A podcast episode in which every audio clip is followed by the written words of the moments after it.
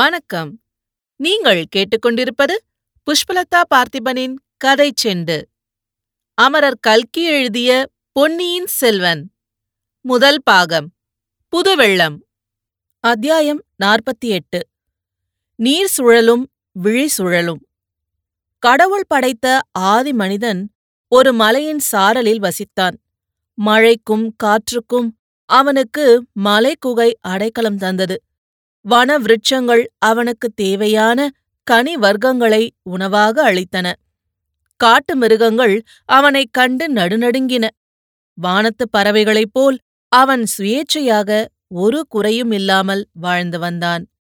ஆயினும் அவனுடைய உள்ளத்தின் உள்ளே ஏதோ ஒரு குறை, இனந்தெரியாத ஒரு வகை தாபம் இடைவிடாமல் குடிகொண்டிருந்தது. ஏதோ ஒரு காந்த சக்தி அவனை கவர்ந்து இழுத்து கொண்டிருந்தது.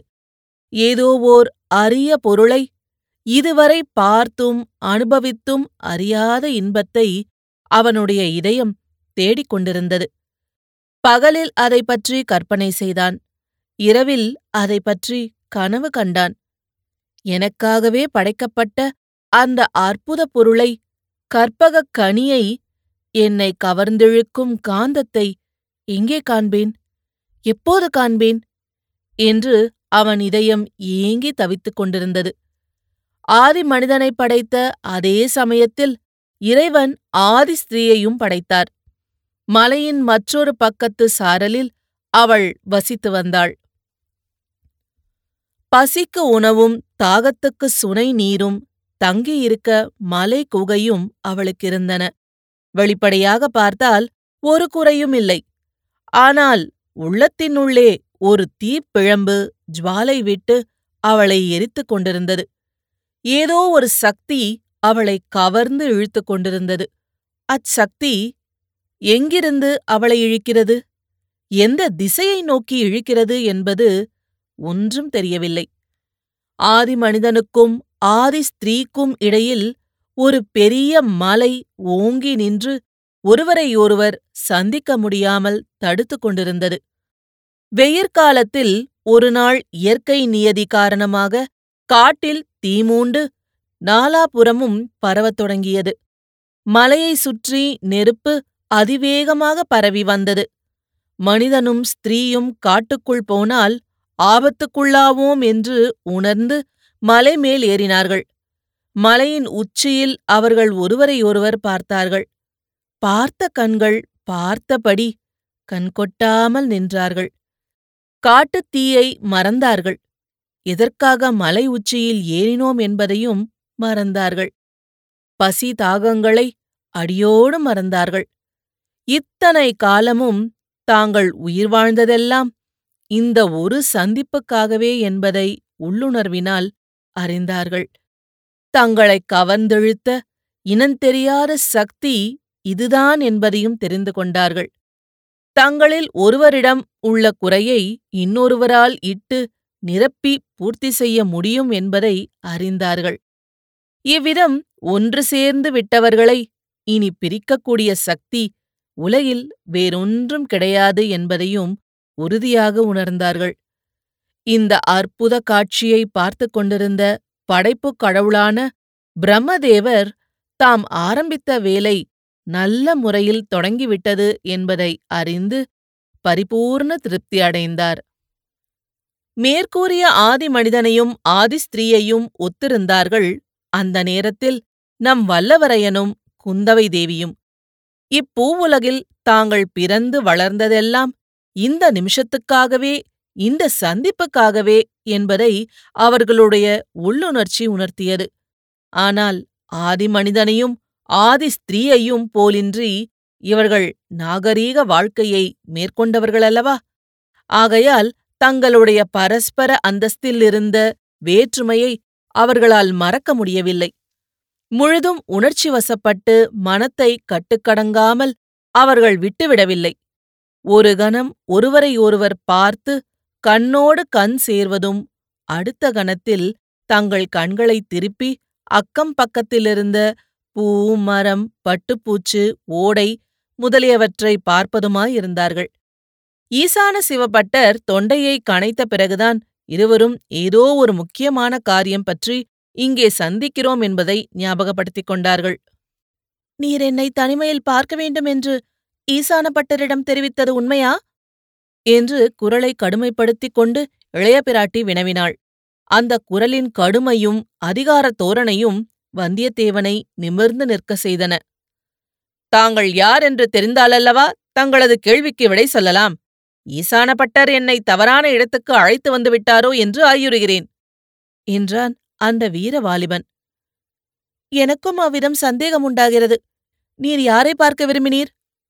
சோழர் தொல்குலத்தின் மங்காமணி விளக்கை, சுந்தர சோழ மன்னரின் செல்வத் திருமகளை, ஆதித்த கரிகாலருக்குப் பின் பிறந்த சகோதரியை, அருள்மொழிவர்மரின் அருமை தமக்கையை, இளைய பிராட்டி குந்தவை தேவியை பார்க்க வேண்டுமென்று ஈசான சிவபட்டரிடம் சொன்னேன். குந்தவை பிராட்டி புன்னகை பூத்து, அவ்வளவு பெருமையையும் தாங்க முடியாமல் தாங்கிக் கொண்டிருப்பவள் நான்தான் என்றாள்.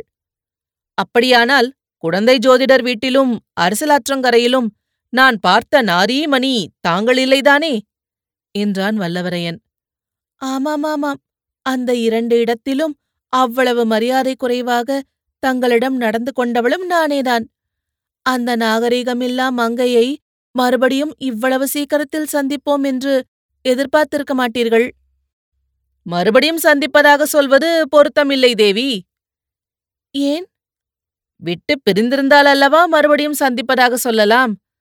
தாங்கள் என் மனத்தை விட்டு ஒரு கணமும் அகலவில்லை. தொண்டை மண்டலத்தார் இவ்வளவு சமத்காரமாக பேசுவார்கள் என்று நான் எதிர்பார்க்கவில்லை. எல்லா பெருமையையும் சோழ நாட்டிற்கேத்தான் கொடுப்பீர்களாக்கும். வேறு நாடுகளுக்கு ஒரு பெருமையும் தரமாட்டீர்கள் போலிருக்கிறது. ஆம், என்னிடம் அந்த குற்றம் இருப்பது உண்மைதான். உமக்கு எங்கள் சோழ நாட்டை பிடிக்கவில்லையாக்கும். பிடிக்காமல் என்ன, நன்றாய் பிடித்திருக்கிறது. ஆனால் இச்சோழ நாட்டில் இரண்டு பெரும் அபாயங்கள் இருக்கின்றன.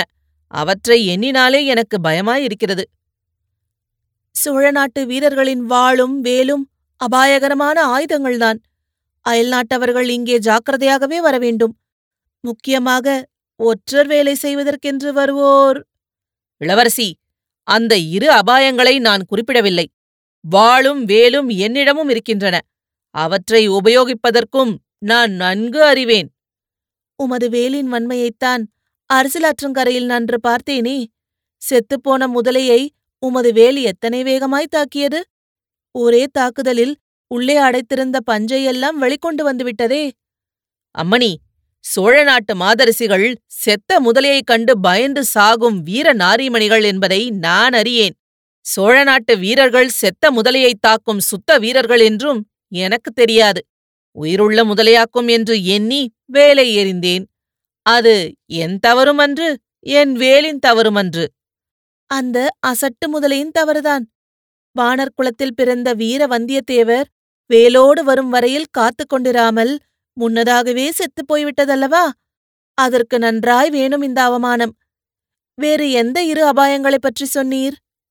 இந்த சோழ நாட்டு நதிகளில் புதுவெள்ளம் வரும்போது உண்டாகும் சுழல்கள் அபாயமானவை. அவற்றை ஒருபோதும் நம்பவே கூடாது. என்னை திண்டாடி திணறும்படி செய்துவிட்டன. வெள்ளச்சூழலில் நீர் எப்படி அகப்பட்டுக் கொண்டீர்? தண்ணீரில் காலையே வைக்க மாட்டீர் என்றல்லவா உம்மை பார்த்தால் தோன்றுகிறது. வேதாளத்துக்கு வாழ்க்கைப்பட்டு முருங்கை மரத்தில் ஏறமாட்டேன் என்றால் முடிகிற காரியமா? சோழ நாட்டுக்கு வந்த காரணத்தினால் நதி வெள்ளத்தில் மூழ்கி சுழலிலும் சிக்கும்படியாகிவிட்டது. என்னோடு துணைக்கு வந்த ஒரு அசட்டு பிள்ளையின் பிடிவாரத்தினால் அப்படி நேர்ந்தது. கேளுங்கள் தேவி, அந்த பிள்ளை ஒரு சின்னஞ்சிறிய பொய் சொல்ல முடியாது என்றான்.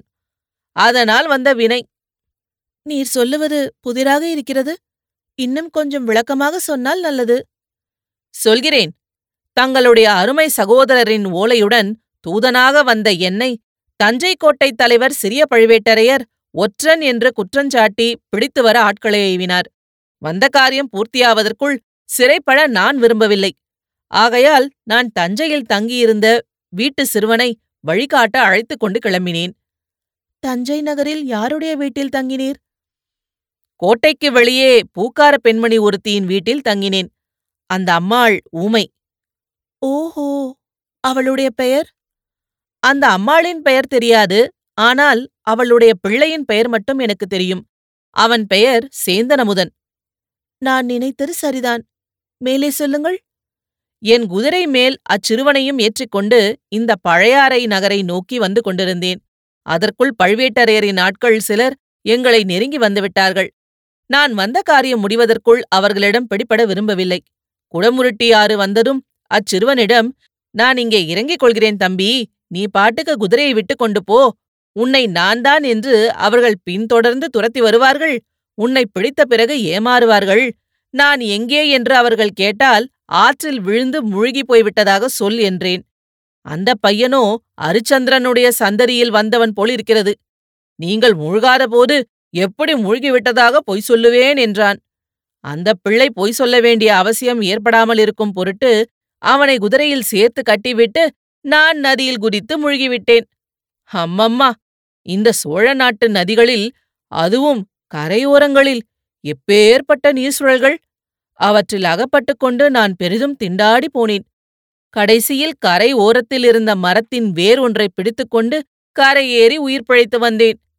தேவி, நீர் சுழலில் நான் அகப்பட்டு கொண்டு சுழன்று சுழன்று மறி மயங்கி மூச்சு திணறி கஷ்டப்பட்ட போது என்ன கண்டேன், எதை நினைத்து கொண்டேன் என்று எண்ணுகிறீர்கள்? நான் எவ்விதம் அறிவேன்? ஒருவேளை கஜேந்திர மோட்சத்தை நினைத்து கொண்டிருக்கலாம். இல்லை இல்லை, என்னைப் போலவே அந்த நீர் சுழலில் அகப்பட்டு கொண்டு திண்டாடிய சில கயல் மீன்களைக் கண்டேன்.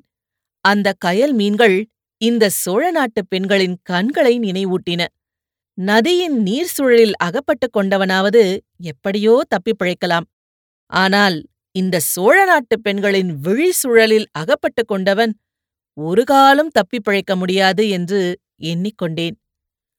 இம்மாதிரி பெண்களை குற்றம் கூறி பழி சொல்வதில் சிலருக்கு ஒரு பெருமை. தாங்கள் செய்யும் தவறுக்கு பெண்களின் மீது குற்றம் சொல்வது ஆண் பிள்ளைகளின் வழக்கம். அந்த வழக்கத்தைத்தான் நானும் கைப்பற்றினேன்.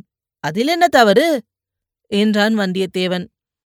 அச்சமயம் அரண்மனைக்குள்ளே இருந்து இனிய குழலோசை கேட்டது.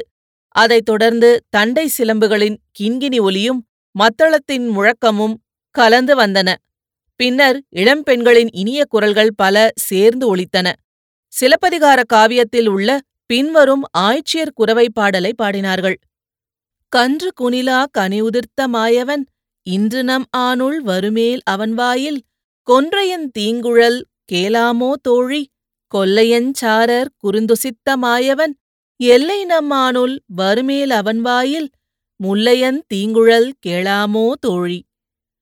பாடல் முடியும் வரையில் குந்தவையும் வந்தியத்தேவனும் அதன் இனிமையில் ஈடுபட்டு தம் வசமிழந்து நின்றார்கள். மறுபடியும் வாத்திய முழக்கத்துடன் ஆடல் தொடங்கியதற்கு அறிகுறியாக தண்டை சதகங்களின் ஒலி எழுந்தது. அரண்மனையில் குரவை கூத்து நடக்கிறது போலும். கடம்பூர் மாளிகையில் குரவை கூத்து ஒன்று பார்த்தேன். அது முற்றும் வேறுவிதமாயிருந்தது என்றான் வல்லவரையன். ஆம், என் தோழிகள் குரவை கூத்து பயில்கிறார்கள். சீக்கிரத்தில் என்னை காணாமல் தேடத் தொடங்கிவிடுவார்கள்.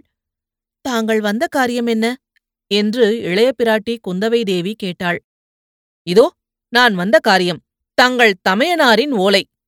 எத்தனையோ அபாயங்களுக்குத் தப்பி நீர் சுழல்கள் விழி சுழல்களிலிருந்து காப்பாற்றி இதை கொண்டு வந்தேன் என்று வல்லவரையன் கூறி ஓலையை எடுத்து நீட்டினான். இத்துடன் இந்த அத்தியாயம் முடிவடைகிறது. மீண்டும் அடுத்த அத்தியாயத்தில் சந்திப்போம். இது போன்ற பல சுவாரஸ்யமான கதைகளை கேட்க கதை செண்டு சேனலை லைக் பண்ணுங்க, கமெண்ட் பண்ணுங்க, ஷேர் பண்ணுங்க. மறக்காம சப்ஸ்கிரைப் பண்ணாதவங்க சப்ஸ்கிரைப் பண்ணிடுங்க. நன்றி.